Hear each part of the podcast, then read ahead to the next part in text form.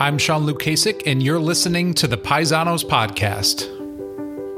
My guest this week is Michelle Icard. Michelle is an author and educator who works with parents, teachers, and children, helping them navigate the tumultuous stages of early adolescence. Michelle is the author of Middle School Makeover Improving the Way You and Your Child Experience the Middle School Years, and 14 Talks by Age 14 The Essential Conversations You Need to Have with Your Kids Before They Start High School. Her third book, Eight Setbacks That Can Make a Child a Success, is due out on August 8th, 2023. Michelle is also a writer for the Today Show parenting team and the Washington Post, and I learned about her work through a curriculum she developed for middle school boys, taught by a close friend. She also developed a curriculum for girls around the country and has been doing this work for more than 20 years. So I'm excited to share her thoughts and insight about smartphones, social media, and internet culture as it's become another landscape for parents and children to navigate. If you're a fan of this episode, please subscribe and leave a review. We're still in the early stages of the podcast and would love your help sharing it with all your friends and paisanos. And be sure to check out Michelle Icard's website at michelleicard.com. Thanks so much for listening. Here is Michelle Icard.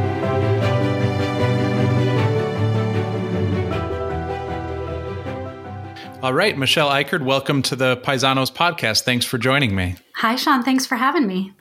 So, you are um, an expert in uh, adolescence and middle school um, aged uh, parenting and um, kids going through whatever they go through in middle school. And I know you've been asked this lots of times because in my research and in some of the conversations I've listened that you've been a part of, um, people often say, why in the world would you become an expert um, in uh, children of that age? Because it's a tough age, and um, anyone who uh, is a parent, um, or in my case, who has you know young kids in my life um, through a relationship or through my nieces um, and nephew, knows that there's a lot happening at that age.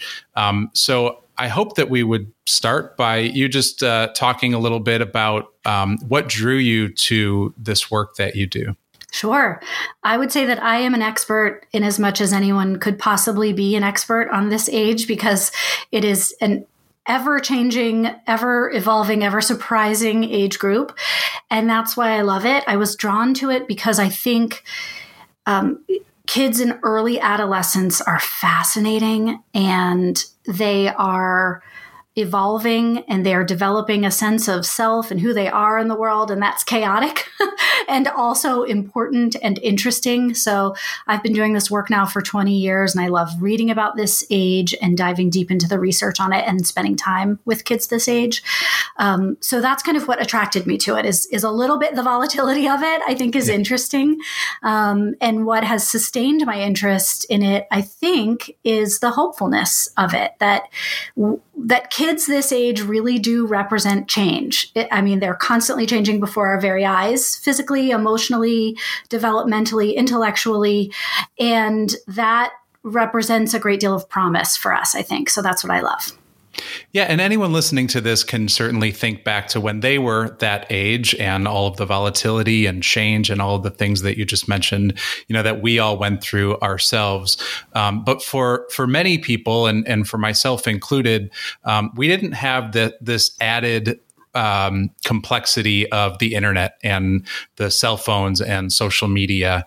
Um, but now that's just a reality. And I think that's the one that we're going to focus most on today. Um, so I'll just say up front, you know, Michelle covers so much about this topic, and and as she said, is as much of an expert as anyone can be. But we, I want to focus on the the role that the internet plays in um, early childhood development and adolescent development, because um, it's something that you know, as as we become parents now and uh, kids of the next generation are starting to become this age and going through all the things you just described um, there is that added complexity. And i wonder if we could just start with sort of some general thoughts. I know you've done a lot of writing and thinking and speaking on on this topic specifically um, and maybe something foundational that we can kind of launch from.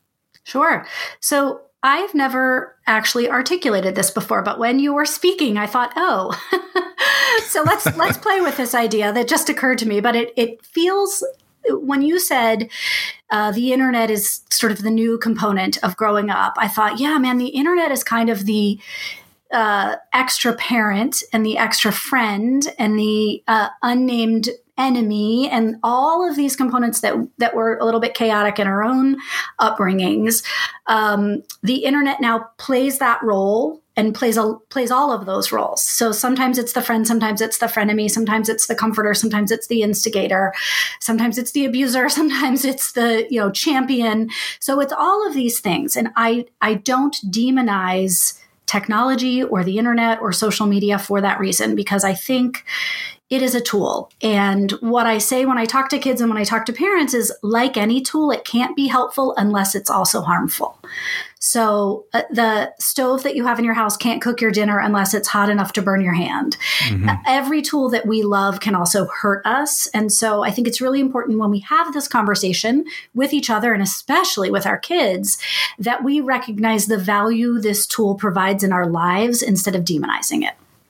I love that analogy too about the stove because the stove is optimized to be hot enough in a very specific area and the area on which you would cook, obviously. And um, you know, if if your if your goal is to touch it with your hands or with something that's not protecting or meant to be there, then it's you're going to get burned. Um, and in the same way, you know, social media is optimized for engagement. It's optimized for um, likes, comments, shares, and unfortunately, what we've learned over time is um, a lot of what generates engagement is actually not the things that we that generate engagement in real life.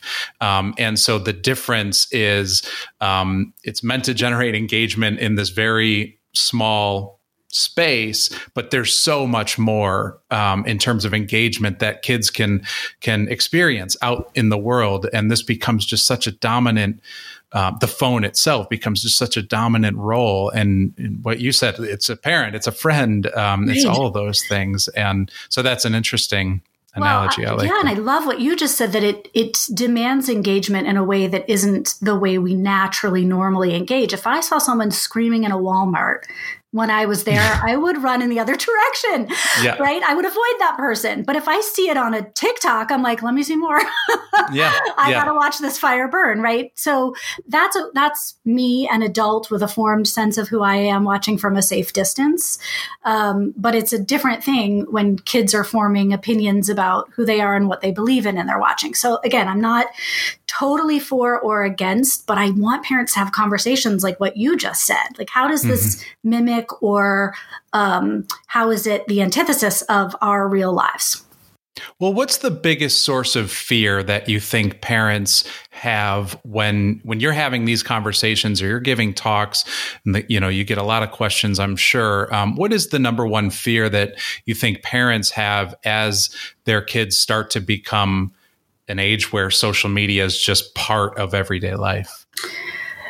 Uh, I would say that there is not one that I can broadly say all parents okay. share, but I will say there is a group of parents who fear the worst case scenario. Mm. And for them, that is my child's going to be groomed online, picked up at 2 a.m. from our driveway, and taken off as a sex slave. Mm-hmm. Uh, I mean, just like the absolute w- weirdest thing. And, you know, so um, that is one bucket.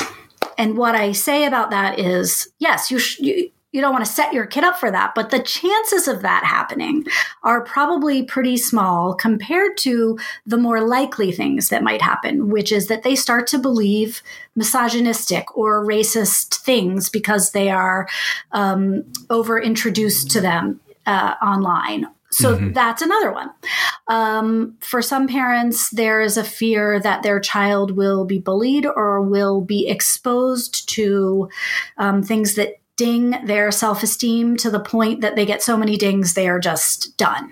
Mm. Um, so that's another big one that comes up. Um, I think a sort of a, a, lack of human interaction and socializing is another big one. I mean, there there are so many. There are so many fears sure. around this, but there's a wide spectrum.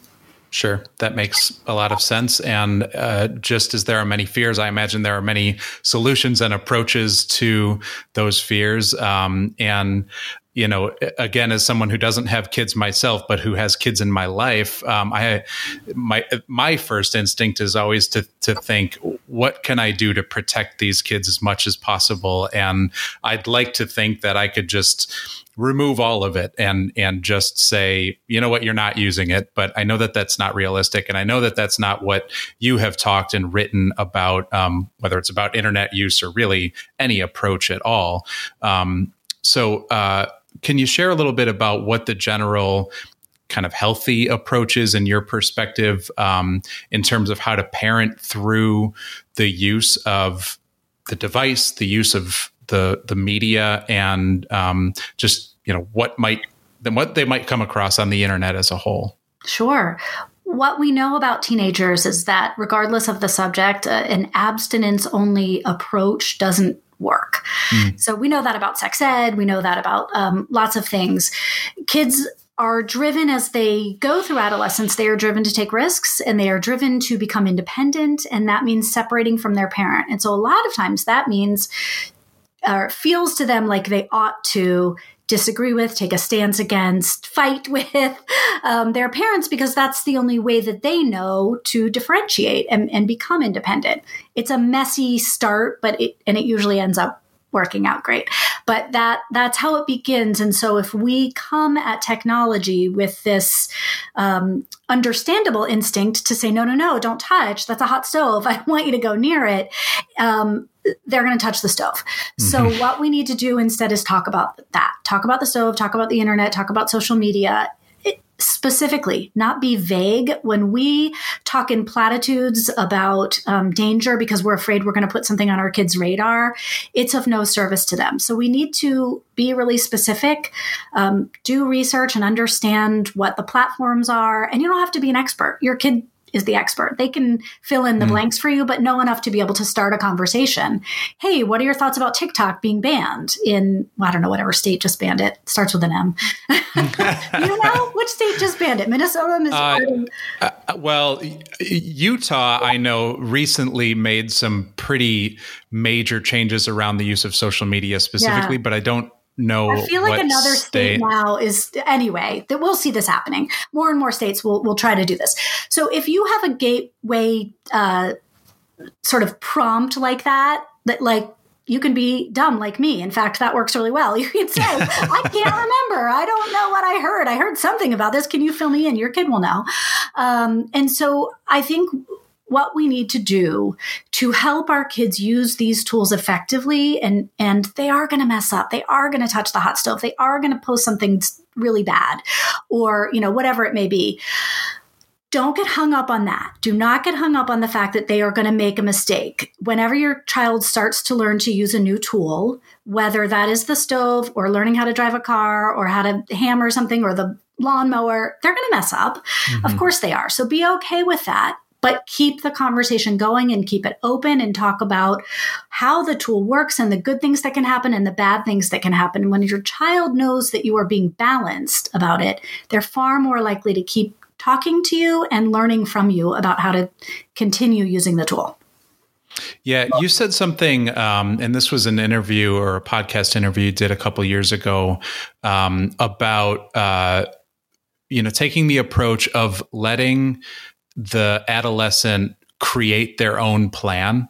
Mm. Um, and uh, I recently was able to have a conversation with um, a 13 year old boy in my life um, who was, you know, having some issues at school. And um, so I had just gotten done listening to that podcast interview, and I, I said, What's your plan for this?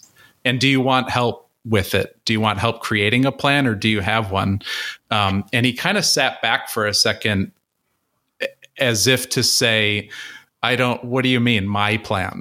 you know, no one's ever asked but, me that. yeah, right, right. Or he, he had never thought of it. Um, and, uh, I was really proud of the way that he mm-hmm. thought through and, and did create a plan. And I think, um, you know, that's that's advice that that you gave and that you've given for a lot of different scenarios. That I sounds like as you're describing some of this could really help in this situation as well. If they post something they shouldn't have posted, or if they get a message they shouldn't have gotten or wished they didn't get.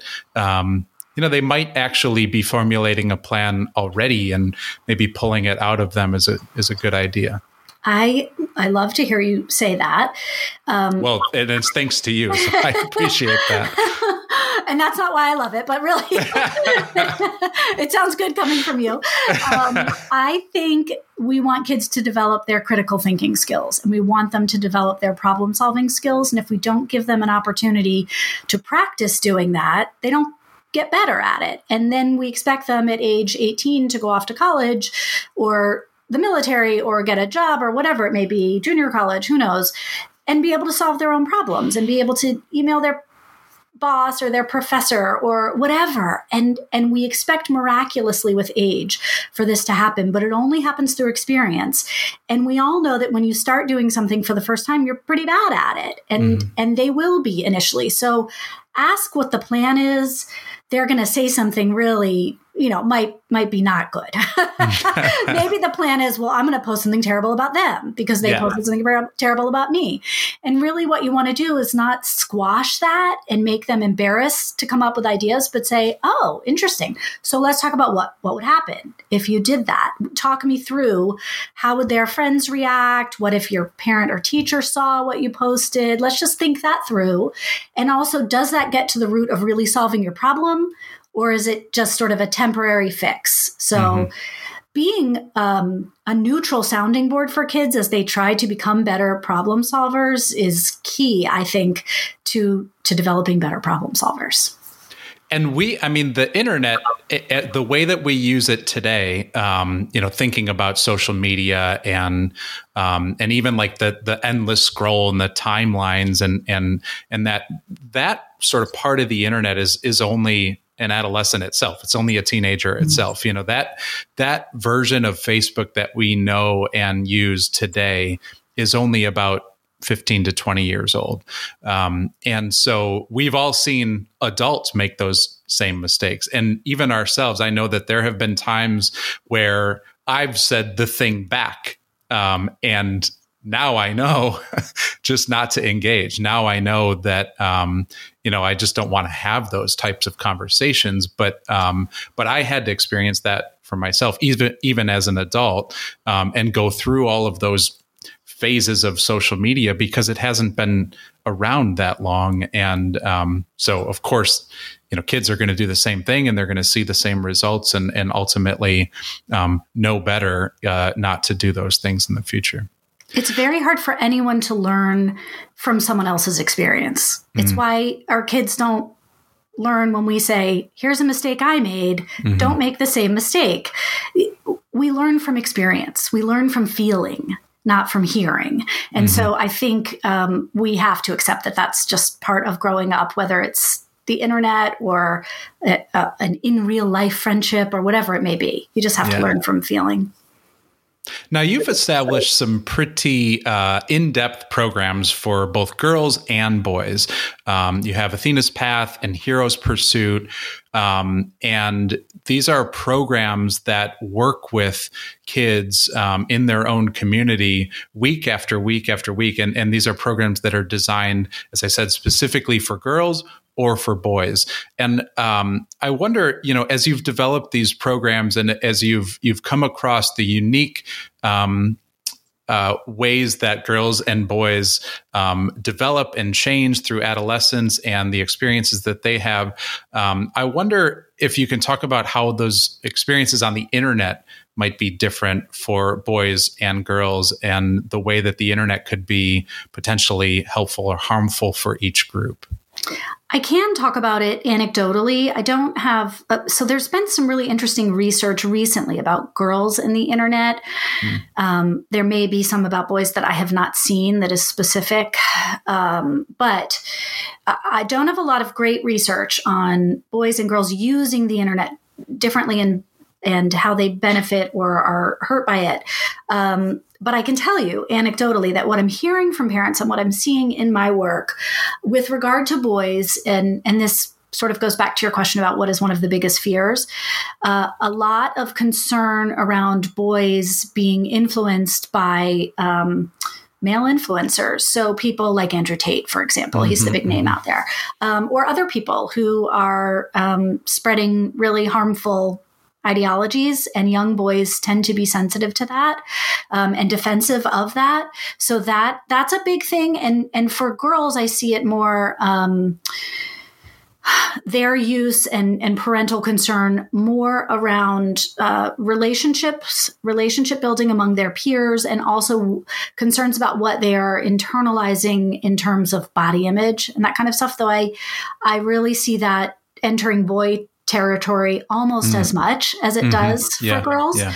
So, um, so I think the gap is closing. yeah. Not in a great way, but but in the sense that we're we are seeing these issues cross genders. Um, I don't know if that answers your question. I think it's really a complex one, but I would say um, boys and girls are using the internet differently. Boys certainly, uh, we know, use it more for gaming plenty mm-hmm. of girls love games and love gaming, but we know um, percentage wise that more boys do. Um, and we know that boys are, are more into YouTube than girls. And so they're seeing more of these recommended videos that we're talking about. And mm-hmm. girls are a little bit more relational um, at an earlier age. And so they're, they're more interested in things like Snapchat and places where they can converse, although mm-hmm. boys are conversing while gaming. So, sure. Yeah. Sure.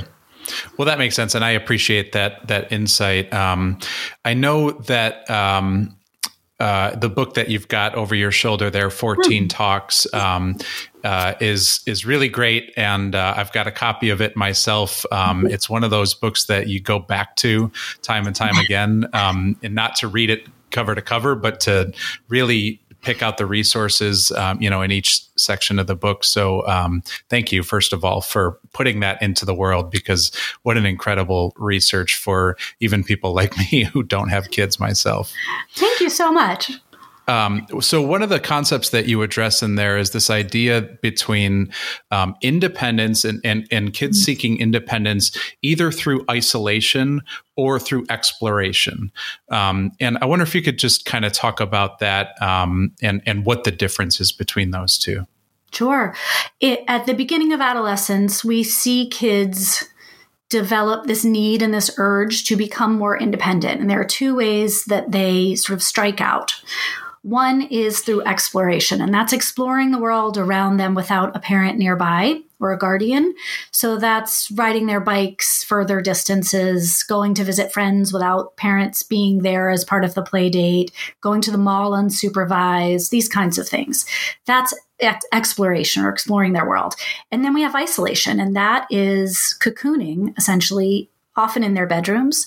So that is um, what many parents report as kind of the the dark times when their kids go into their room and shut the door and they don't want to come out for family mm. game night or movie night and they don't want to go to the store with their mom anymore or their dad and they're just like I want to be alone in my room and that can last for days before mm. you know they'll come out to eat but then right back in headphones on in their room that's a a really important part of growing up. It's it's a safe way for kids to explore being independent with a still um, a safety net there of the parents are, are home and they are not out in the world alone, but they are deep in their thoughts and deep in sort of discovering who they are apart from their family. Mm-hmm.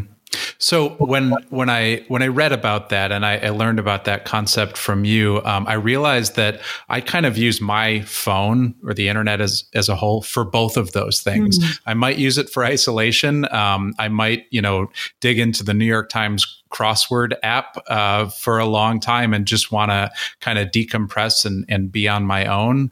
Um, and I also might use it for exploration. I, I might, you know, look up um, topics that I'm interested in. I might try to improve my golf swing on YouTube. Um, do you find that that um, children are using it for both of those things, or is it even a tool that um, we should be thinking about in terms of, uh, you know, independence and and a tool that that um, adolescents should be using for that level of exploration?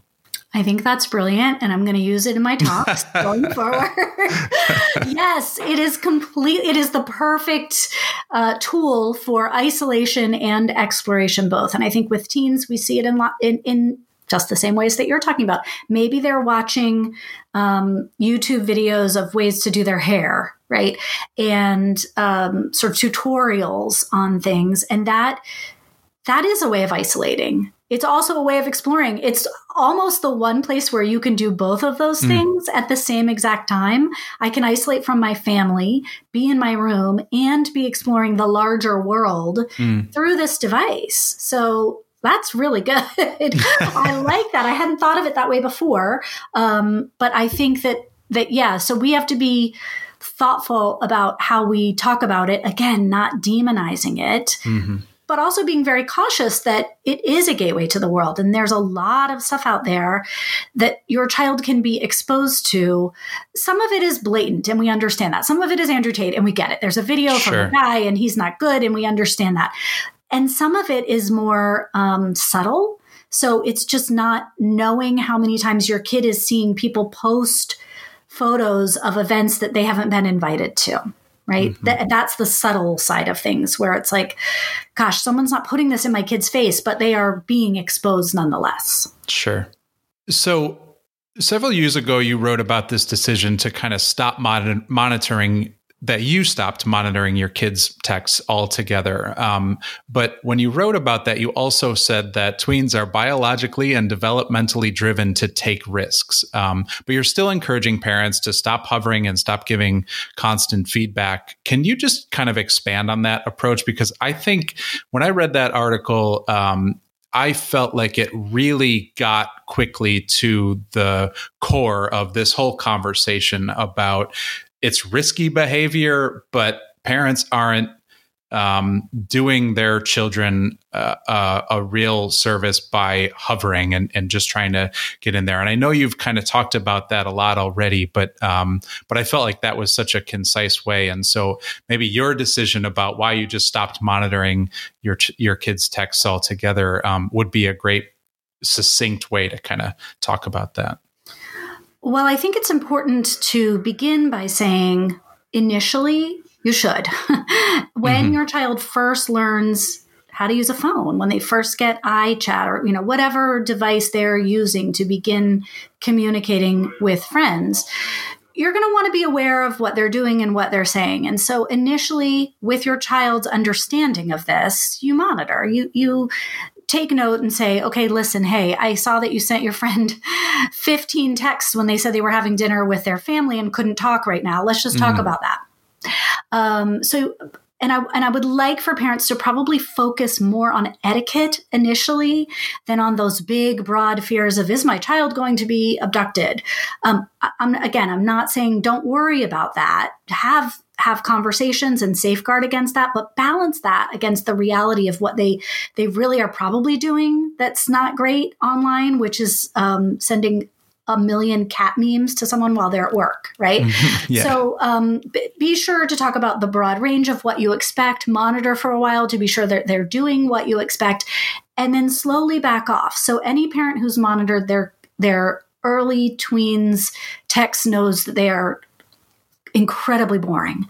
It's like, hey, sup, sup, meme, emoji, it just goes on forever and ever and ever. And that's great for them, but you don't need to get uh, dragged down by how how boring that is. Yeah. Um, And the other thing that you don't need to get dragged down by is when things get a little bit controversial. So if someone says um, a little bit of a racy comment, or they use a swear word, or there's a your mom joke, you know, any of those things um, are really common and normal. And it's a way for kids to feel like they are taking risks and behaving a little badly without anything really bad happening. Mm. So I know parents who've said, my, This kid is using terrible language on their text. Should I tell their mom?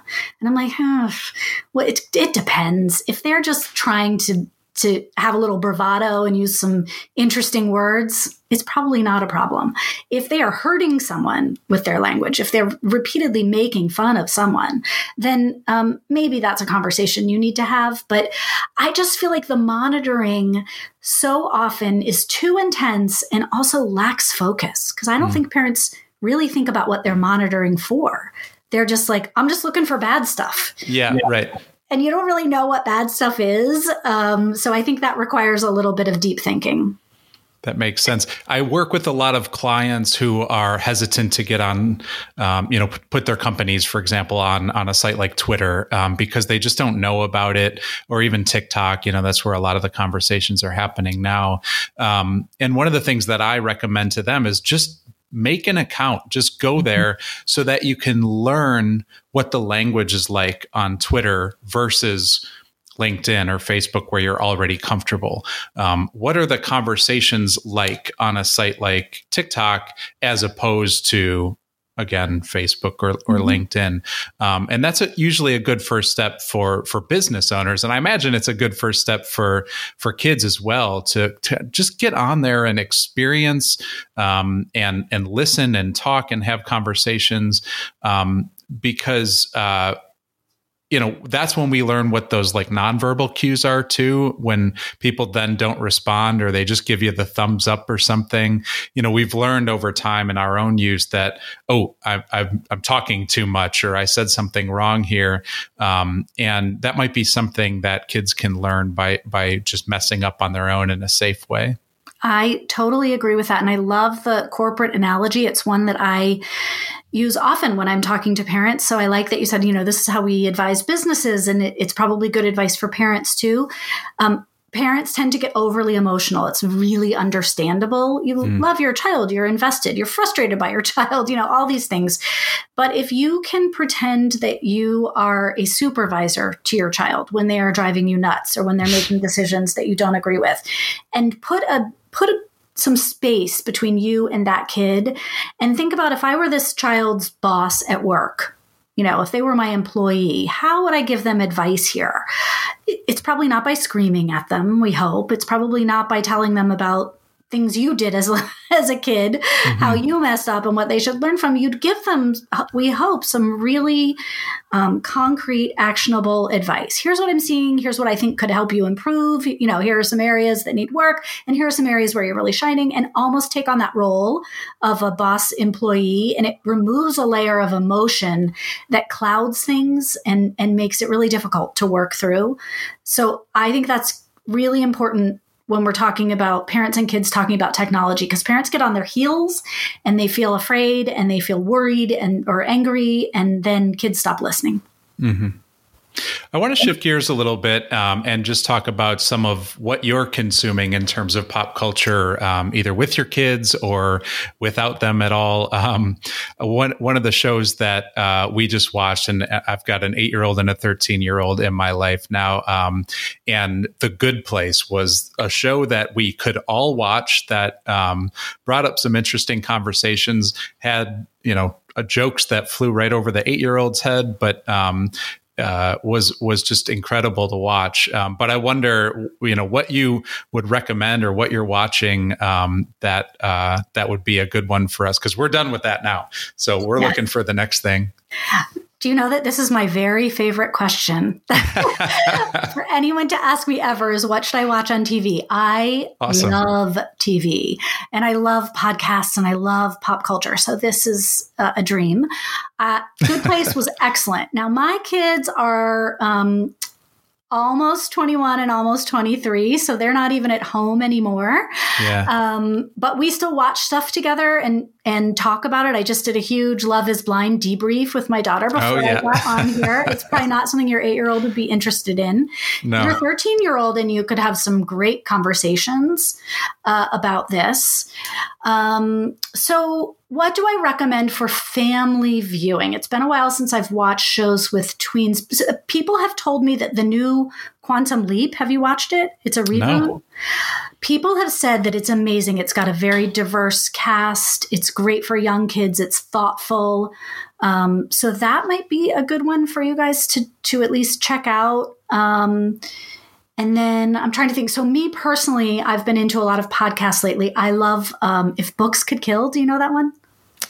I don't know, but I'm I'm writing these things down as if we're not recording this whole conversation. Right. But um, if books could kill is about the books that have most um, terribly influenced our culture over the past twenty years or oh, so, wow. and it's funny and it's smart. I love it.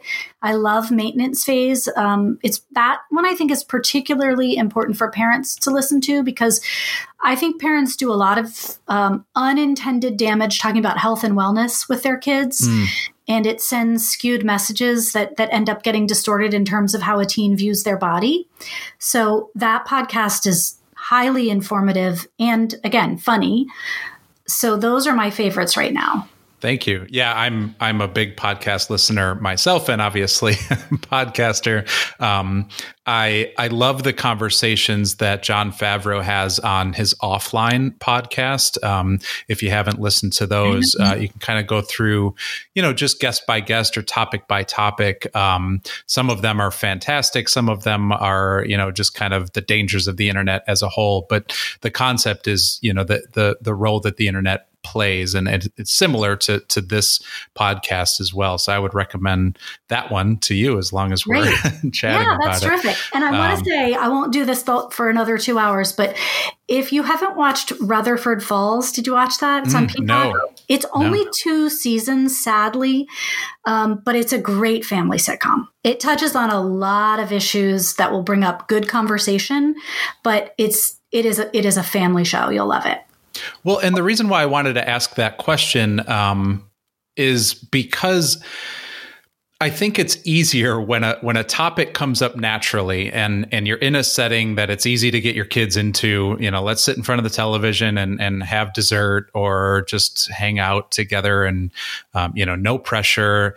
Those things do come up and it, it does bring up conversations that you could either have in the moment if that's the right time or you can bring up later. Um, and uh, and so I, I I was curious from your perspective, you know, what um, what would be good for those things. And and uh, I do happen to know that you you like to binge yes. uh, TV shows so I talk about it yeah, a lot.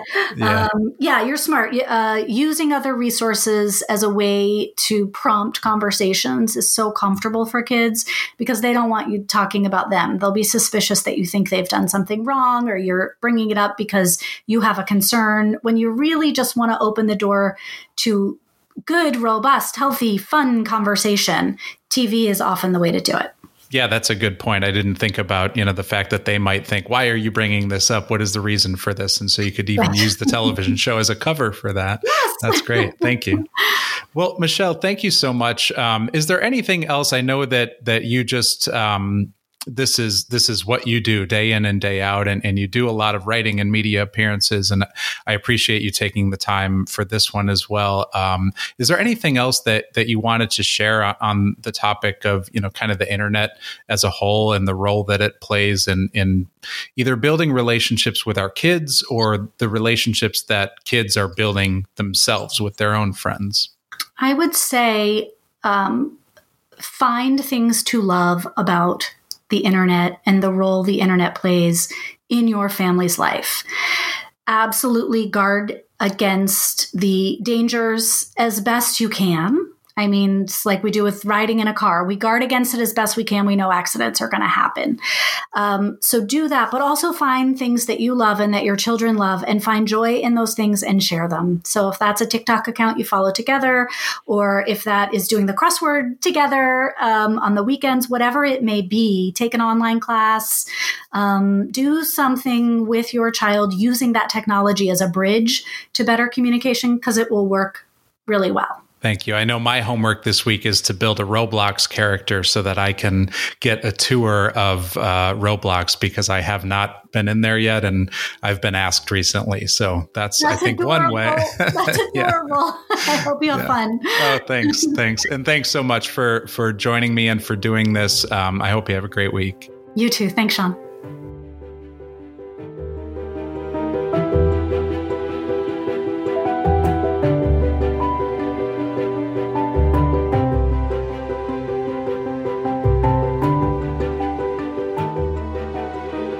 Paisanos podcast is produced by Creagent Marketing. It's written and hosted by me, Sean Lukasik. You can find our show notes at paisanospodcast.com or visit our YouTube page to watch the video version. If you have guest or topic ideas, email me at sean at paisanospodcast.com. Thanks for listening.